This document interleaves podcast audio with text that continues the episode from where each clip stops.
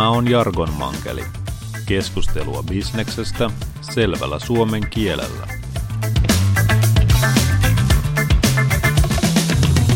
Mitä tietoa yritysten lukuihin oikeasti kätkeytyy muutakin kuin se, mitä jää viivan alle? Seuraavaksi vieraana mies kauppalehti menestyjien takana, analyytikko Ari Rajala. Tämä on Jarko Mankeli ja minä olen Ossi Kurkisuonio.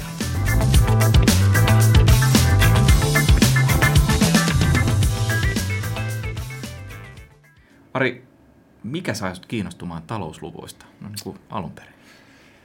No, jotkut on sanonut, että mä oon tämmöinen numeroniilo ollut ihan syntyessäni, että jotenkin numerot vaan kiinnostaa ja, ja tota, niin, tietenkin jossain vaiheessa tuli mieleen sijoittaminen ja, ja tota, niin muuta, niin siitä on tullut tänne lukujen maailma. Itse asiassa mä oon ollut koko työurani oikeastaan näiden lukujen parissa. Joo. No mitä ne tilinpäätöstiedot sitten oikeasti kertoo? No ne kertoo itse asiassa niin kuin yrityksen taloudesta ja sehän on oikeastaan tuottojen ja kulujen välinen, välinen tota, niin, laskelma, tuo tuloslaskelma ja katsotaan sitten, että okay, mihin asti myyntituotot riittää kattamaan kaikki kulut. Et kertoo, tase kertoo sitten enemmän, enemmän tota, niin yhtiön varallisuusasemasta, että kuinka paljon tasessa on omaisuutta ja ku, miten se on rahoitettu, että kuinka paljon on omalla pääomalla eli hmm. yrittäjien varoilla rahoitettu ja kuinka paljon on sitten vierasta pääomaa eli, eli useasti korollista velkaa tai muuta velkaa. Kyllä, kyllä. Miten me otetaan sieltä esiin sitten niistä tiedoista juuri nämä menestyjät? No menestyjät on oikeastaan ollut sellainen prosessi, että tilinpäätöksessä on paljon tunnuslukuja, joita lasketaan, että saataisiin helpommin kiteytetty erityyppiset asiat sitten. Mm. Että yleensä katsotaan vakavaraisuutta, kannattavuutta, maksuvalmiutta, näitä perusasioita. Ja menestyjien osalta tietenkin niin on ensin katsottu, että mitkä, mitkä on menestystekijöitä. No kasvu on yksi menestystekijä. Ilman kasvua oikeastaan niin yrityksen on vaikea pitkällä tähtäimellä selvitä. Aivan. koska koko ajan kulut kasvaa, inflaatio ja muuta, ja jos yritys ei kasva, niin kulut kasvaa vielä nopeammin, yhtä alkaa tekemään tappiota, eikä aina sen jälkeen menestyä. Niin. Tase pitää olla aika hyvässä kondiksessa, koska tavallaan mekään ei haluta ottaa sellaista riskiä, että me sanotaan, että joku yritys on menestyä ja seuraavan vuonna se on kaatunut. Hmm. Mutta tämähän on aika lavea määritelmä sille, että mikä on oikeasti menestyjä. Että e- eikö me voitaisiin sanoa, että puolet suomalaisista yrityksistä on tämän perusteella niin kuin suunnilleen menestyä? No ei nyt ehkä puolet kuitenkaan, että et, mm. et, siis tänä päivänä kyllä monet suomalaiset yritykset menestyy, että se on totta. Että, että itse asiassa meillä on, jos me katsotaan niin yhtiöitä ja talouden lukuja niin kuin Suomessa, niin useasti katsotaan bruttokansantuotetta ja sen tyyppistä todetaan, että joo, että meillä menestyy. Oikeasti meillä on paljon menestyneitä yrityksiä ja pääomatuottoasteet on korkeita ja, ja muutakin, että, että kyllä niitä löytyy. Joo, mutta mikä tekee niistä menestyjän, siis ilmeisesti niin kuin omassa luokassaan, ymmärrän, että, ymmärsin, että tässä näitä jollakin tavalla on näitä yrityksiä sitten luokiteltu. Joo, siis me, meillähän menestyjäyritys pitää olla tavallaan, ei, ei se, että se pärjää yleisesti noin hyvin, hmm. sillä on hyvät tunnusluvut, vaan se pitää olla parempi kuin kaikki koko luokkansa yritykset. Sen lisäksi sen pitää olla parhaimmistossa myös toimialan osalta. Eli, eli siinä on useampia mittareita, mitä sitten verrataan No pystyykö vähän avaamaan niitä? Onko se niin kuin no kasvu siellä... on yksi mittari, niin. sanotaan kolmen vuoden kasvun keskiarvo, katsotaan yhtenä mittarina. Sitten on tu- tuloksen suhdetta tuohon tuohon tota, niin, liikevaihtoon, tuon pääoman tuottoastetta, sitten on vakavaraisuus, on, katsotaan omavaraisuusastetta ja sitten on, sit on tota, niin, äh, tämmöinen riskisyyttä mitta, mittaava tämmöinen riskimittari siinä mukana. Eli siinä on kokonaan sitä kuusi komponenttia, mitä mitataan. Ja Joo. niiden yhteistuloksena sitten sanotaan, että on tämä menestä, ei ole. Niin, niin kyllä. Mutta to, toisaalta sitten sieltä niin, niin ehkä enemmän sitä vielä, että miten nämä kategoriat luodaan. No yrityksethän kuuluu aina niin kuin toimialoihin. Kyllä, kyllä. Sen ymmärrän. Joo. Mutta löytyykö se toimialojen sisältä, että miten nämä rakennetaan nämä lokerot, josta sitten poimitaan nämä yksittäiset. Se on ihan puhtaasti tunnuslukujen perusteella. Eli katsotaan, että okei, ka- otetaan vaikka kasvu. Mm. Pistetään kaikki toimialayritykset kasvun mukaiseen järjestykseen ja katsotaan monesko sä oot siellä. Oot menestyjen puolella vai oot me, äh, näitä huonojen puolella. Joo. Samoin muissakin tunnusluvuissa. Ja sitten kun niin kun paikallistetaan kaikilla mittareilla, paikallistetaan sit toimialassa, niin sitten voidaan sanoa, että okei, sä oot saanut näin paljon pisteitä ja sä oot sit joko, joko menestyjen puolella tai sitten et ole. Niin, eli tarkoittaako se, että sit jos se ei ole, niin sitten on siellä niin sanottujen menehtyjien joukossa? No sanotaan, että vaikka ei ole menestyjäyrityskään, niin voi olla ihan kohtuu hyvä yritys. Ei ehkä niin hyvä kuin toimialan muut yritykset tai, tai koko yrityskannassa olevat yritykset, mutta, mm. mutta tota, niin ei välttämättä ole menehtyä. On siellä ihan pahnan pohjimmaiset, siellä alimmaiset, heikompiin luokkiin tulevat yritykset, niin niissä on riski korkea. Mistä ne tunnistaa? No itse asiassa ihan samalla näistä tunnusluvuista. Että tähän on katsottu, kun tämä menestyjäluokitus on tehty, niin on katsottu myös sitäkin, että, että tunnistaako se myös niin sanotut menehtyjät. Mm.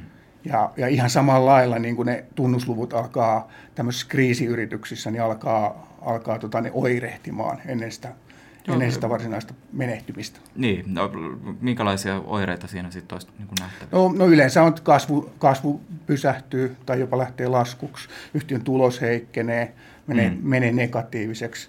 Ää, okei, tulosta joudutaan paikkaamaan esimerkiksi tuolla velalla, yhtiö velkaantuu koko ajan. Yhtäkkiä yrityksessä on niin paljon velkaa, että se ei enää selvisi, että se ei saa enää, enää, tota, niin, enää no, lainaa aika muuta. Miten, miten pian tämmöiset No yleensä äh, sanotaan, että tilinpäätös alkaa oirehtimaan noin 1-3 vuotta ennen, ennen konkurssia. Eli periaatteessa pystytään tunnistamaan yrityksiä tuon menestyjäluokituksen perästä sieltä heikommasta päästä, niin noin 1-3 vuotta. Joo. Ja viimeisissä mittauksissa niin 85 prosenttia pystyttiin tunnistamaan näistä saneerauksien ajautuneista konkurssiin menestyrityksistä. Jotkut tietenkin on sitten semmoisia, jotka menee niin nopeasti, että ei, ei pysty tunnistamaan. Kyllä. No mutta mitä tota, sitten jos sanotaan, niin, niin, niin päteekö nämä samat sitten sijoittajan näkökulmasta myöskin pörssissä? No kyllähän siis periaatteessa pörssissä on ihan sama, että kun tämä mm. tilinpäätös kuitenkin mittaa, tämä menestö ja luokituskin mittaa yrityksen talousprosessia ja sen terveyttä, niin ihan samalla laillakin pörssissä on, että joku esimerkiksi komponentta niin on ollut mm. heikommissa luokissa, ajautui saneeraukseen. Niitä, ja sitten on pörssit on mennyt noihin konkurssiin, noihin yrityksiin ihan samalla lailla. Niin. Joo.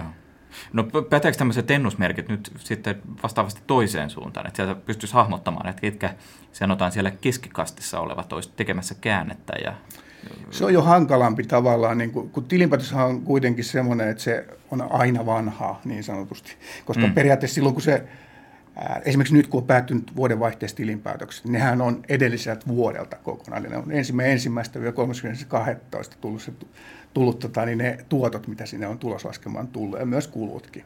Ja nyt me itse asiassa nyt alkaa vasta ilmestymään niitä, että periaatteessa me katsotaan vähän niin kuin perutuspeiliin koko ajan, kun me tilinpäätöksiä katsotaan, mutta silloin tässä kriisin, kriisin tunnistamisessa siinä on tavallaan niin kuin, silloin ennustekykyä. Että okei, jos sä oot vitosen oppilas, niin voi todennäköisempää, että sä oot seuraavan nelosen oppilas kuin kympin oppilas. Joo, kyllä, kyllä. Mutta sitten tavallaan, niin kuin, että okei, että menestyksen ennustaminen, se on mm. jo vähän vaikeampaa. Että ehkä sanotaan, että jos yritys on menestynyt koko ajan, niin hyvin todennäköisesti se menestyy myös jatkossakin. Ja onhan meillä paljon sellaisia yrityksiä, jotka ovat näissä parhaissa A-luokissa niin kuin monta vuotta peräkkäin. Joo.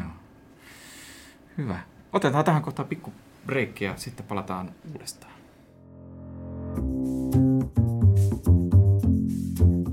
Tule ja päivitä kilpailuoikeudellinen osaamisesi ajan tasalle todellisten huippuasiantuntijoiden johdolla. Kilpailuoikeus 2018 11-12 lokakuuta. Ilmoittaudu mukaan.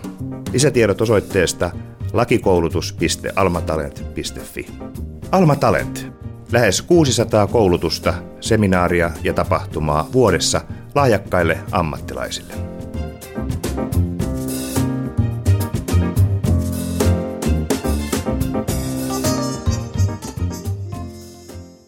No niin, tervetuloa takaisin. Ari, mitä tilinpäätöstieto kertoo, kertoo oikeastaan markkinoista ja kilpailijoista? No, tilinpäätöstietohan käytetään aika pitkälti niin kuin arvioimaan sitä, että miten yrityksillä menee. Ja tietenkin kun ollaan tietyllä toimialalla, niin kertoohan se sitten, niin kuin, että miten toimialalla menee myös. Että, mm. että aika paljon, tai yleensäkin kaikkein taloudellisen informaation kun halutaan jotain faktatietoa tietää, niin pyritään käyttämään sitten tilinpäätöksiä hyödyksemme, että nähdään, että miten, miten ala tai miten yritys menestyy. Niin, eli jos suunnittelee uutta toimialavaltausta, niin sitten on ihan hyvä, että on numeroihin perustuvaa tietoakin pohjalla, mutta miten esimerkiksi yrittäjä voisi hyödyttää tietoa omista kilpailijoista?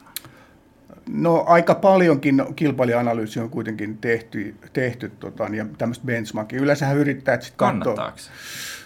No kannattaa ja ei kannata. Että kai se tavallaan ainakin helpottaa sitä, että millä tavalla sä pystyt niin katsoa, että millä osa-alueella sä oot ehkä heikompi kuin sun kilpailija, missä sun pitäisi tehostaa.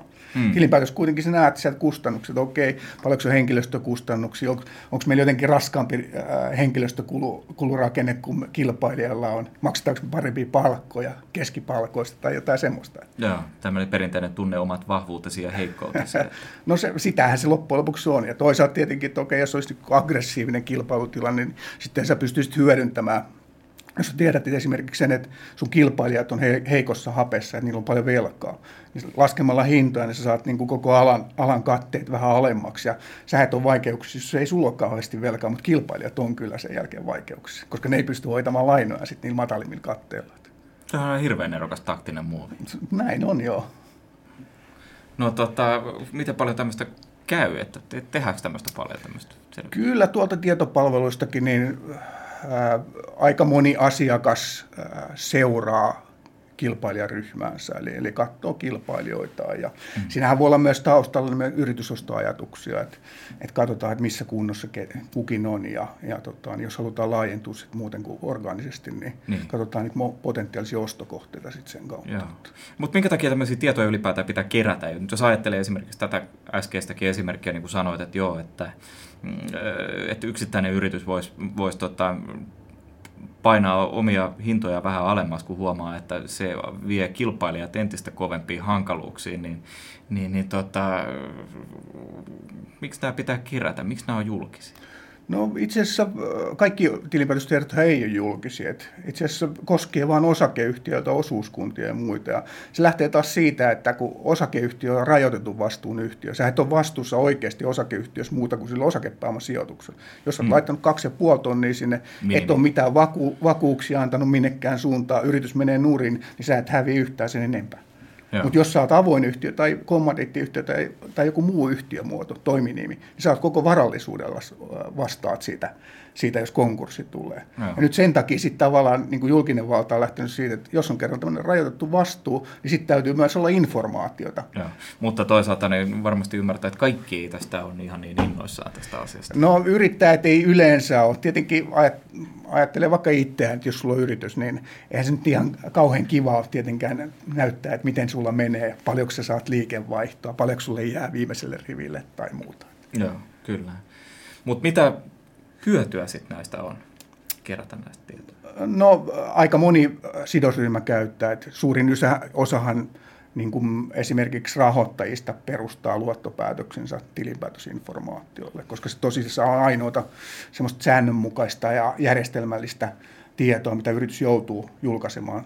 Eli suomeksi miten kallista rahaa se sitten saa? No periaatteessa rahoittajat ris, äh, niin kuin, tota, niin, äh, hinnoittelee sen riskin sen yrityksen ää, taloudellisen tilan perusteella. Jos olet riskikäs yritys, voi olla, että sä et saa ollenkaan, hmm. tai jos tota, niin, sä oot sitten vähemmän riskinen, niin se voi olla, että se raha maksaa sulle vähemmän. Joo.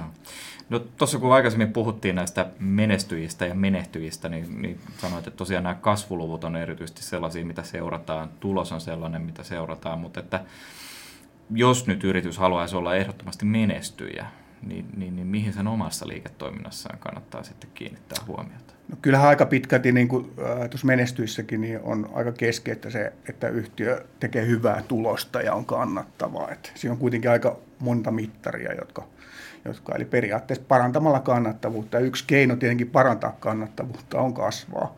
Joo. Eli, eli, mutta kasvu, kasvussa on toinenkin puoli kyllä sitten, että, että periaatteessa jos sä kasvat kannattamattomasti, niin se voi johtaa, että sä ootkin menehtyjä kohta. Näin. Hyvä. Oikein paljon kiitoksia Ari Rajala. Kiitos. Tällä kertaa tuottajamme löysi kaksi mankeloitavaa termiä, jotka saatiin selvitettyä. Tilinpäätöstiedot ovat monelle yrittäjälle pakollinen paha ja viesti rahoittajille, mutta jos todella haluaa markkinassaan menestyä, kannattaa olla huijolla siitä, mitä kilpailijat tekevät. Ja seuraavalla kerralla käymme läpi, miten tolku voi pitää mukana stressaavissakin päätöstilanteissa ja miten esiintymispelkoa voi taltuttaa. Vieraana silloin Helena Ooman ja Harri Gustafsberg. Paina tykkää ja pysy kuulolla.